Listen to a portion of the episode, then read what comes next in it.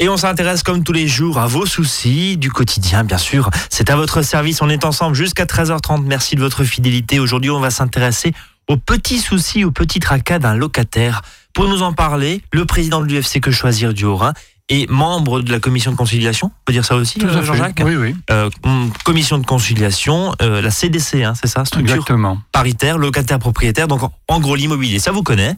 Bonjour Jean-Jacques Bott. Bonjour, donc. Bonjour. Alors, on va euh, parler jusqu'à 13h30 de ces soucis du locataire. Alors, bien sûr, des plus courants, en passant par ce qu'on appelle les troubles de jouissance. Euh, c'est le bruit, c'est l'humidité, c'est les problèmes électriques éventuellement. Euh, que faut-il faire en tant que locataire? Chez qui dois-je me plaindre, si je puis dire, ou en tout cas faire remonter l'information?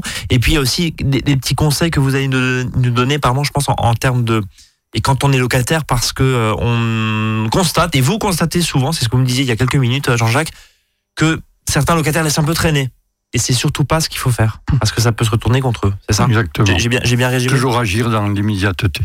Alors, c'est une bonne formule. Euh, Jean-Jacques, j'ai une première question, c'est le dépôt de garantie, et j'allais dire et ou la caution, parce que là, vous allez nous taper sur les doigts. Vous allez nous taper sur les doigts, parce que souvent. euh, on, on fait l'amalgame entre caution et dépôt de garantie. Déjà, définissez-nous ce que c'est la caution et le dépôt de de garantie. rappeler la, la caution, c'est en général papa et maman et qui sont caution pour payer justement le loyer que euh, le fils ou la fille étudiante entre guillemets ne peut pas payer encore parce qu'elle n'a pas de revenus. Donc ça, c'est le cautionnaire. Exactement. D'accord, c'est celui qui assure au cas où. Voilà. D'accord. Qui doit d'ailleurs le, mentionner par écrit sur le contrat de bail. Hein, Ouais. Il est cautionnaire, comment il le sait. hein. Alors que le dépôt de garantie, donc c'est une somme d'argent finalement que euh, le bailleur demande et qui peut, qui pourra éventuellement s'en servir pour des loyers impayés, euh, des charges, des dégradations. Voilà. Alors justement, l'un des soucis rencontrés euh, dans le top 3, c'est le bailleur ne m'a pas rendu mon dépôt de garantie. Voilà, ça c'est un des lit- c'est le litige quasiment le numéro un, hein, avec euh, les problèmes de charges locatives. Donc euh, pour le dépôt de garantie, donc s'il ne l'a pas rendu, alors faut savoir que donc si l'état des lieux est de sortie ne fait apparaître aucune dégradation, mais seulement de la vétusté. Hein, Stop, Donc, il y a une grille de vétusté, on le rappelle. hein. On va pas en Exactement. parler là parce que c'est très très long, mais il y a une grille de vétusté Voilà. très claire. Ok? Tout à fait. Donc le, le dépôt, hein, donc ce dépôt de garantie doit être rendu dans les deux mois. Et il doit être rendu d'ailleurs dans le mois qui suit s'il y a vraiment aucun aucun problème. hein. Euh, rappelons quand même que dans le cas d'une copropriété, euh, il a été considéré que le propriétaire pouvait conserver, disons, 20 à 25 du montant du dépôt de garantie, justement en attendant hein, de recevoir le décompte des charges Oui, réelles. c'est pas Madame Soleil. On Exactement. On, peut le comprendre. Euh, autre question, le bailleur ne m'en a rendu qu'une partie, Alors- invoquant par exemple euh, euh, telle ou telle dégradation. Justement, Ouais. c'est un peu, enfin un peu beaucoup, je dirais, le, le rôle de ce dépôt de garantie, c'est que ça lui perma- permettra éventuellement de retenir des loyers impayés, par exemple le dernier mois, hein, souvent que des locataires ne veulent pas payer, en disant c'est le dépôt de garantie qui le paiera, D'accord. finalement. hein.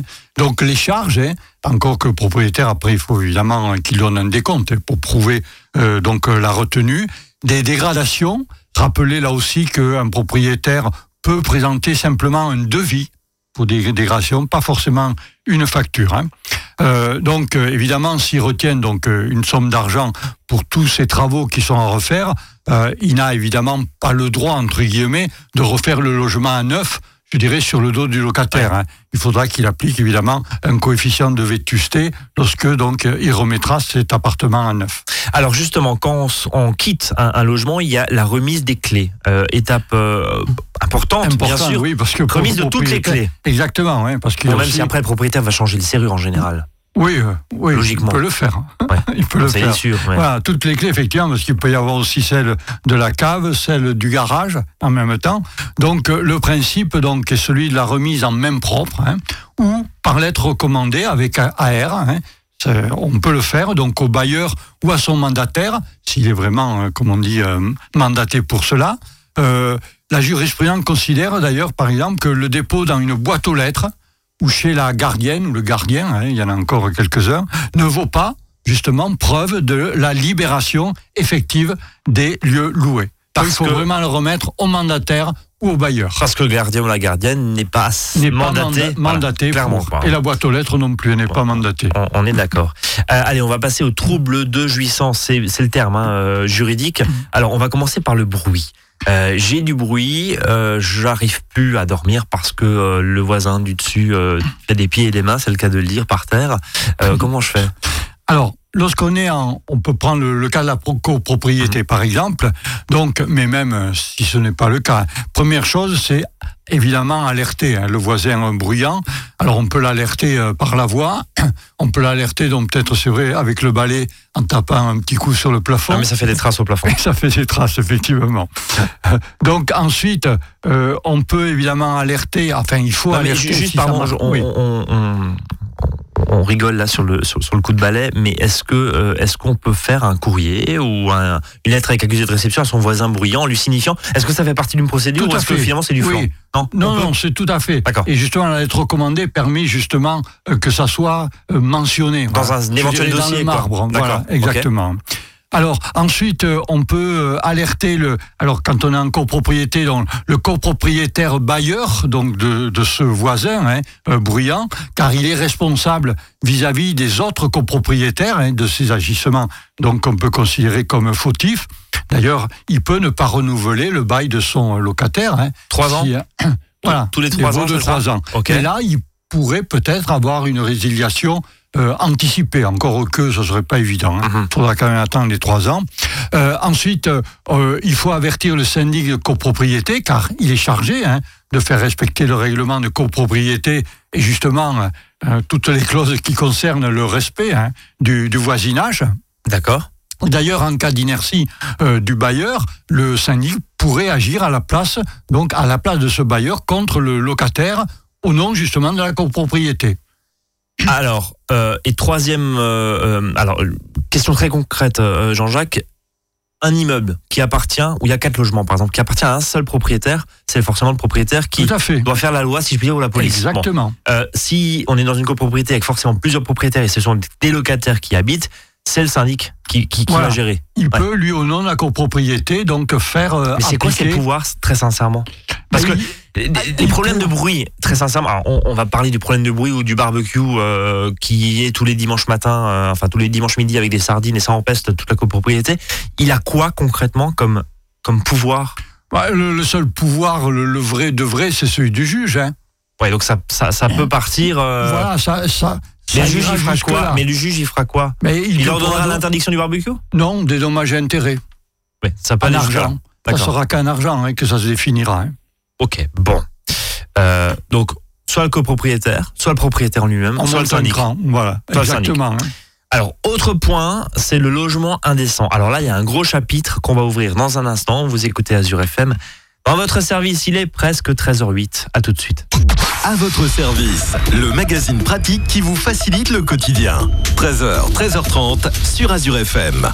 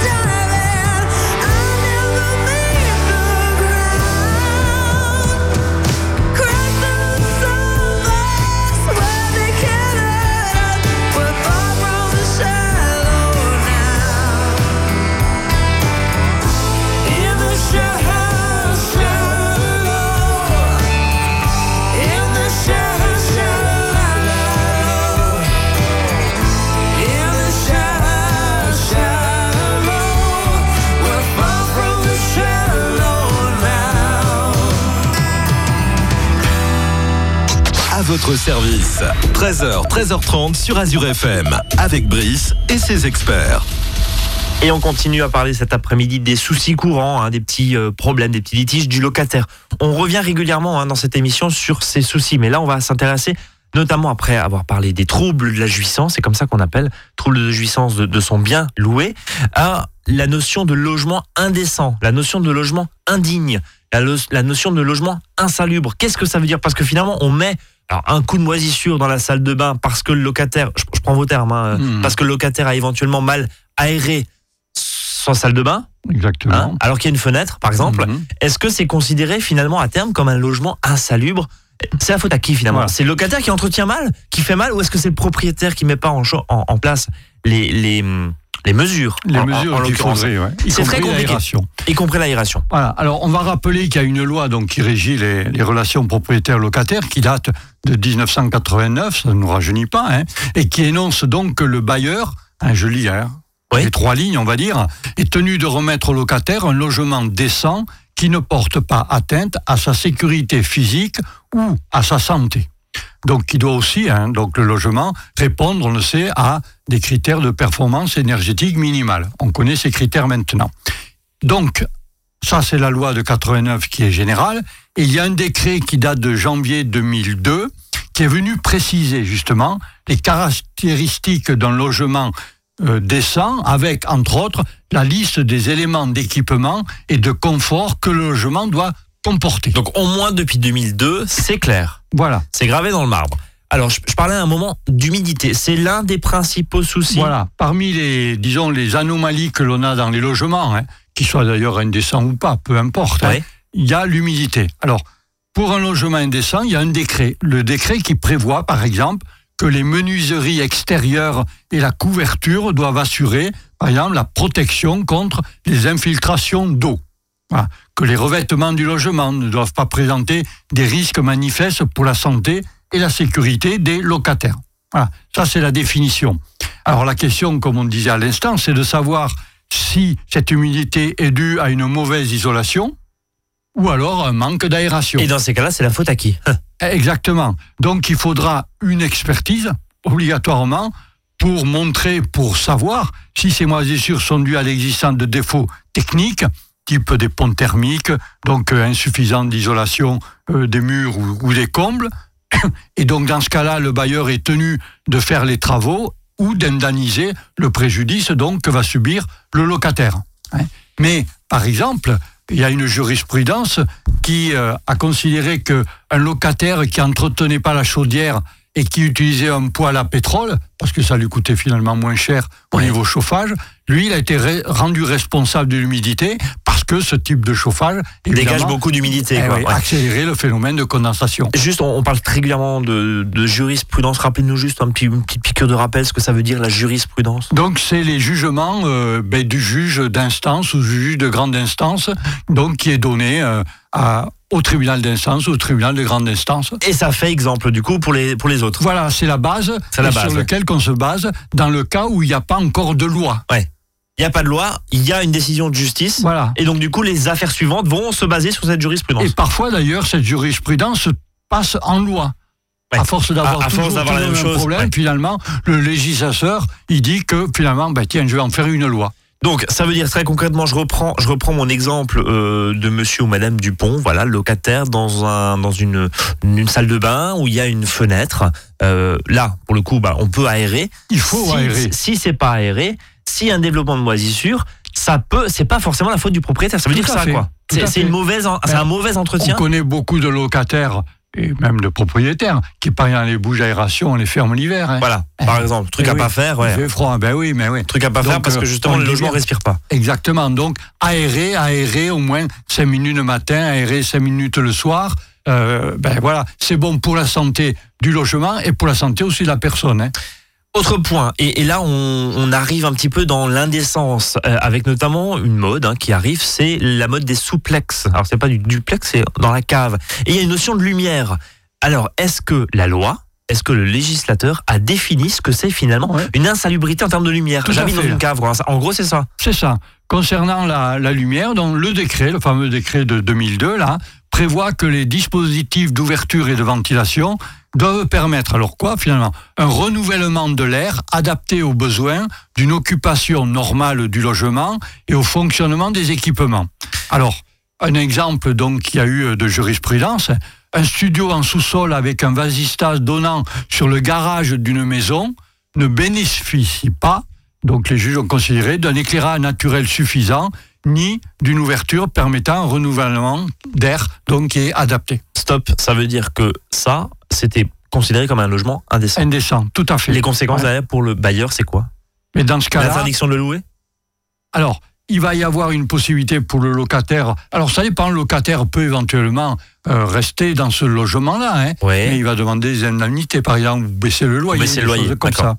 Voilà, tout à fait. Euh, alors, bien sûr, hein, dans, dans- quand on parle justement de, de, de studios euh, au sous-sol, voire, voire enfin, très peu éclairés, on pense bien sûr aux, grandes villes où il y a une tension immobilière qui, qui existe. C'est beaucoup plus répandu, bien sûr, qu'à la campagne. Mais la question, pour ceux qui nous écoutent et qui sont éventuellement, on leur propose dans une grande ville euh, ce type de logement, euh, il y, y y a un recours possible, mais en même temps, euh, le bailleur vous dit, enfin le propriétaire va vous dire, oui, mais si, si je le loue pas à vous, dans Ça certaines villes, sera hein, autre, hein, ça sera un autre. de toute façon. Donc finalement, euh, ouais, est-ce que le jeu en vaut la chandelle quoi? Si le locataire accepte, c'est qu'il est bien conscient qu'il va habiter dans un logement Voilà. qui dispose Alors, de très peu de sachant que s'il accepte, il pourra toujours. Alors, c'est pas parce, qu'il accepte qu'il n'aura aucun recours. Ça, c'est important. Ah, c'était hein. ça là où je voulais. Exactement. D'accord. il pourra toujours ensuite euh, actionner, je dirais, la justice contre son propriétaire pour l'obliger à faire des travaux, euh, faire des, des Des, ouvertures, des puits par de exemple. lumière par exemple. Voilà, exactement, hein, tout à fait. hein. Accepter le, lo- le logement tel quel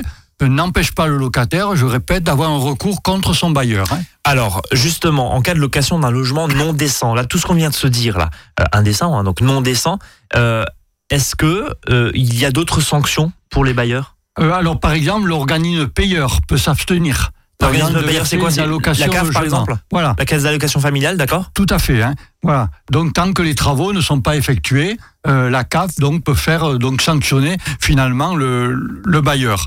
Et euh, d'ailleurs, en saisissant le juge, le locataire peut obtenir donc aussi le blocage des loyers jusqu'à la réalisation des travaux. Donc Ça il a permet quand de faire même des pression. moyens de pression sur Ça son permet- bailleur. On va voir bien sûr après hein, tout à l'heure comment chez qui s'adresser, comment on constitue un dossier. On va y venir dans, dans un instant. J'aimerais juste qu'on termine avant de marquer une nouvelle pause, Jean-Jacques, dans les installations électriques. Parce que pour nous, enfin pour le commun des mortels, si je puis dire, quand on n'a pas votre, euh, savoir en l'occurrence, c'est je loue un, logement, euh, je me rends compte que bah, le compteur il est pas tout jeune, il y a encore des, il y a encore des vieux plombs. Euh, je me rends compte que bah, les prises euh, sont pas protégées, il y a des fils apparents partout. Bref, c'est pas aux normes. Est-ce que c'est légal de louer un bien avec euh, encore une fois des prises euh, ou euh, qui laissent apparent, qui laissent apparaître pardon euh, des câbles, etc., etc. Alors, contrairement à, à une idée reçue, il n'existe pas de loi qui impose aux installations électriques anciennes, je dis bien, d'être aux normes. On a le droit de louer un logement dans lequel il y a encore des fusibles en porcelaine. Ça veut dire ça? Exactement. Ok. Tout à fait. Euh, un logement doit être donc, j'allais dire, construit avec les normes d'aujourd'hui.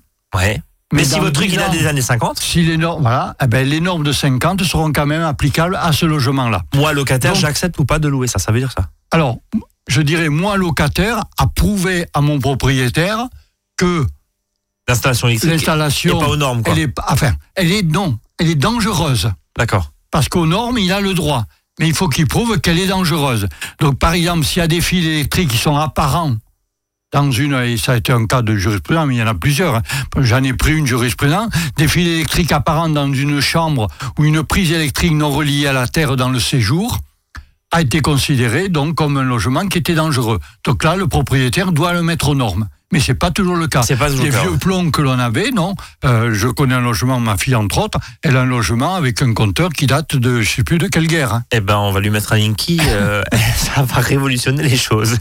non, on vous relance pas sur le Linky. Juste deux notions. On a parlé de, de logement indécent, indécence, insalubrité, indignité. hein, logement Alors, insalubre, logement oui. indigne. Ça veut dire quoi? Logement insalubre, donc c'est l'indécence, elle est telle que le logement, il est inhabitable. C'est quoi C'est moisi partout, c'est ça? Peu, enfin, quelles que soient les raisons, s'il est déclaré insalubre, dehors. Qui le fait? Qui le dit? Qui ça dit va être l'ARS, L'Agence régionale de santé, Santé, ouais. ou les services d'hygiène de la ville, qui vont considérer qu'on ne peut pas y habiter. En gros, il y a des cafards partout, euh, il y a, euh, Oui, il y a des fuites d'eau dès qu'il pleut, etc. hyper dangereux et des choses comme ça. Et c'est d'ailleurs du ressort du préfet, ça. Plutôt par exemple que du maire euh, de la ville. Euh, logement indigne. c'est un logement qui est, je dirais, qui peut être correct, mais par exemple, dedans, vous avez 40 personnes. J'exagère, évidemment. D'accord. Voilà. Vous mettez euh, 30 réfugiés dans ce logement, on considère que c'est un logement qui est indigne. Et donc là, il y a des sanctions pénales qui sont possibles. Bon, il faut aller déposer C'était le problème, c'est ce le problème des, lo- des, des marchands de sommeil, comme on appelle dans, dans certaines Voilà. villes. Donc ça hein, peut être un ouais. logement qui est correct, mais Ouais. il y a Mais il y a de 10 ou 15 personnes là-dedans. Bon, Voilà. Ok. Allez, on marque une nouvelle pause et puis on va s'intéresser justement aux procédures. Vous êtes confronté à tel ou tel problème, on vous dit et on vous explique comment constituer un dossier. C'est dans un instant. Si vous avez des questions, des réactions, n'hésitez pas à avs.azur-fm.com ou notre page Facebook. N'hésitez pas à nous envoyer un message. À tout de suite.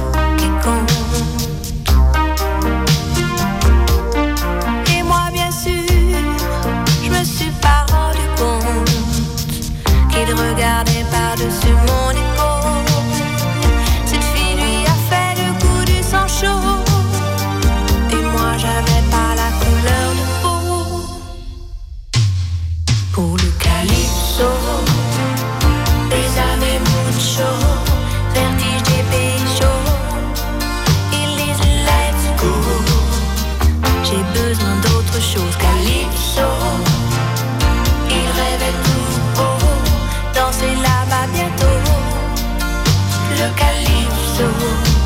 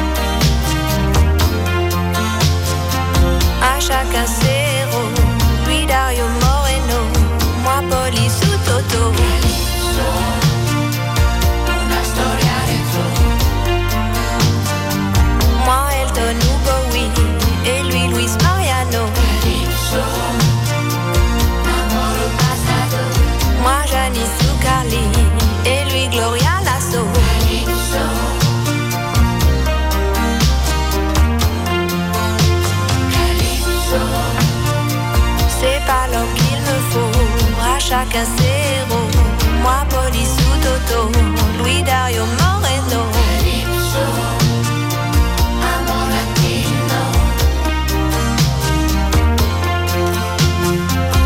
Adios, Juaco. Hasta luego. À votre service. 13h, 13h30 sur Azure FM. Avec Brice et ses experts. On continue à parler de ces soucis du locataire avec notamment, là on rentre dans l'action, euh, comment constituer un dossier. Jean-Jacques Bott, président de l'UFC Que Choisir du Haut-Rhin, est à mes côtés. Je le rappelle, hein, vous siégez également euh, à la CDC, c'est la commission de conciliation, c'est ça? Oui, départemental de conciliation. Départementale de conciliation qui qui est en existe fait... dans tous les départements. Voilà. Et en gros, vous essayez de quoi de, faire- D'éviter que les propriétaires locataires se retrouvent devant le juge. L'idée, c'est quoi C'est de faire une médiation. Exactement. Une conciliation. Une dans conciliation, d'où le nom de de la la CDC. commission. Euh, Jean-Jacques, euh, on continue avec alors tout ce qu'on s'est dit, hein, insalubrité, indignité et notamment indécence. Bon, je reprends mon exemple de salle de bain euh, parce que il n'y a pas d'aération, il n'y a pas de fenêtre dans ma salle de bain. Bon, euh, j'ai des traces de moisissure qui arrivent. Forcément, je peux pas aérer. Il n'y a pas de salle, de, il y a, il y a pas de fenêtre, il n'y a pas de bouche d'aération. Bon. Euh, là, il y a une, une notion, en tout cas d'indécence, peut-être qui peut arriver, un problème lié à, l'humidité. Si je reprends tout ce Problème de dit santé, on risque d'avoir un problème de santé. avec derrière des problématiques de santé. Moisissure, c'est pas bon pour les enfants, les enfants sont asthmatiques, etc.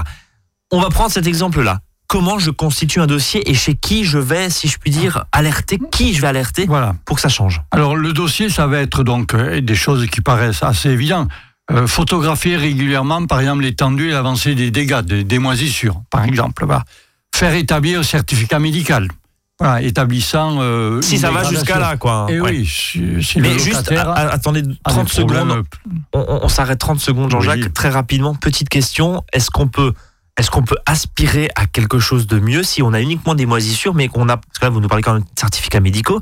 Euh, bon, dans le cadre d'enfants bas âge, par exemple, ou de personnes ayant la santé fragile, on peut le comprendre. Mais j'ai juste une salle de bain qui moisit et, c'est pas très beau, c'est pas très esthétique. Est-ce que finalement, je, je- ça vaut la peine de constituer un dossier ou, ou, au pire, je mets euh, du Rubson, pardon pour la marque, mais, mais euh, comment je fais? Oui, cacher la misère. Mais euh, non, le, le bailleur doit une, une aération dans cette salle. Donc là, il y a un problème de conception. Eh oui, de conception. Donc là, il sera obligé de faire des travaux, alors percer une fenêtre ou, ou mettre donc euh, une un ventilation. un système hein. d'aération. Tout à fait. Hein. Alors, Voilà. Alors, on peut faire aussi témoigner des voisins, hein, montrant que, par exemple, le locataire chauffe bien, parce que c'est souvent le cas. Propriétaire dit, ah ben, vous ne chauffez pas, c'est pour ça qu'il y a les moisissures. ce qui, ce qui est vrai aussi. hein. Vous avez qui une pièce qui aussi. n'est pas du tout chauffée. Et c'est toujours le problème de savoir à quoi elles sont dues ces moisissures. Oui. Est-ce que c'est un problème d'isolation ou est-ce que c'est le locataire qui chauffe pas et qui n'aère pas Hum. Voilà, ça c'est l'éternelle question. hein. Euh, on peut faire appel pour se faire aider aussi au service d'hygiène de, de la mairie, de la ville. hein. Ça, il en existe pour les, les grandes villes comme Colmar ou comme euh, Mulhouse, par exemple, ou au service sanitaire euh, de la commune, hein, peut-être d'ailleurs. Euh, mais c'est vrai que quasiment on sera obligé de passer par une expertise. hein. Une expertise, alors, euh, j'allais dire, un homme de l'art. Hein. Euh, c'est pas, par exemple, l'assistant social euh, du village qui n'a aucune compétence et qui pourra dire que. Oui. Il faut Voilà. qu'il y ait un artisan qui vienne constater. Exactement. hein. Euh, de même, un constat d'huissier, ben, il constatera qu'il y a des moisissures. C'est tout. Oui, il- n'est pas technicien. Eh, C'est un photographe, l'huissier, c'est tout. Hein. Photographe qui est assez cher d'ailleurs en passant.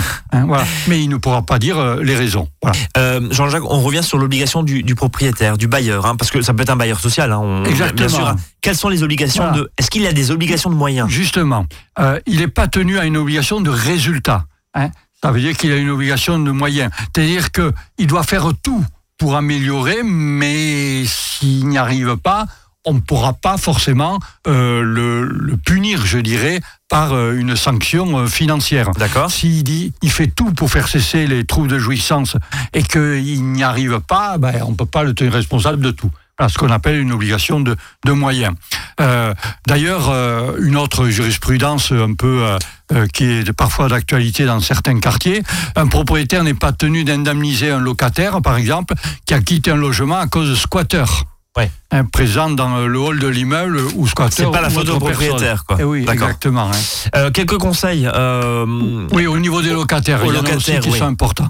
Alors, ne pas cesser de payer les loyers, hein, parce que ça, c'est un manquement grave, et là, il va être euh, rapidement, je dirais, viré. D'accord. Viré, hein. Donc ça Donc- veut dire que j'ai mes problèmes de moisissure là-dessus. Je considère que Il faut ça vaut 50 euros de moins. Je il fais pas faut ça. continuer à payer le loyer, D'accord. Et même, euh, il faut pas qu'il le consigne sur un compte bloqué. D'accord. Là, c'est une cause pour se faire, comme on disait, virer.